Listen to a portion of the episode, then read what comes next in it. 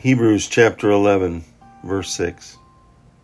Without faith, it is impossible to please God because anyone who comes to him must believe that he exists and that he rewards those who earnestly seek him. Right here at the middle or towards the beginning of the record of the Hall of Faith, if you call it like the Hall of Fame, it's those who had faith and those who lived by faith are listed. And here, there's a reminder that believing that God exists is only the beginning. It tells us in James 2 that even the demons believe that much.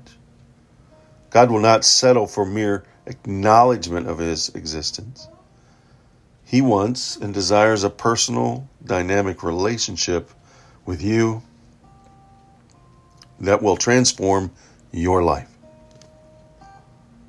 Those who seek God will find that they are rewarded with an intimate presence. Hmm. Sometimes we wonder about the fate of those who haven't heard about Jesus and have not even had a Bible to read. And God assures us that all who honestly seek Him, who act in faith on the knowledge of God that they possess, right, of what they know, will be rewarded. And when you tell others the gospel, encourage them to be honest and diligent in their search for truth. Because those who hear the gospel are responsible for what they have heard. Hmm. We're here to go and share, to go and love, to go and allow our faith to be an example to others. The rest of Hebrews is by faith Abraham, by faith Isaac, by faith Jacob, by faith Moses. So it, it goes through a myriad by faith Noah of all those who by faith did what they were supposed to do. Noah warned about things not yet seen. A holy fear built an ark to save his family.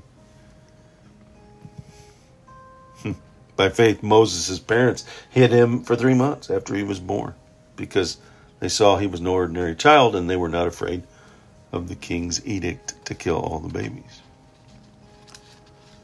So it's so important that we do live a life that is of faith. Is your life showing faith in your own actions, in your own strength, or is it of God's? By faith, you walked the path God chose for you. Even when the others around you said there was no way you should do it or no way it should happen. But you chose to follow God's way, and by faith you walked it out. And by faith, other people saw God through you.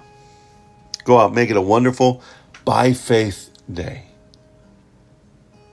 by faith. He did it. Let's do it.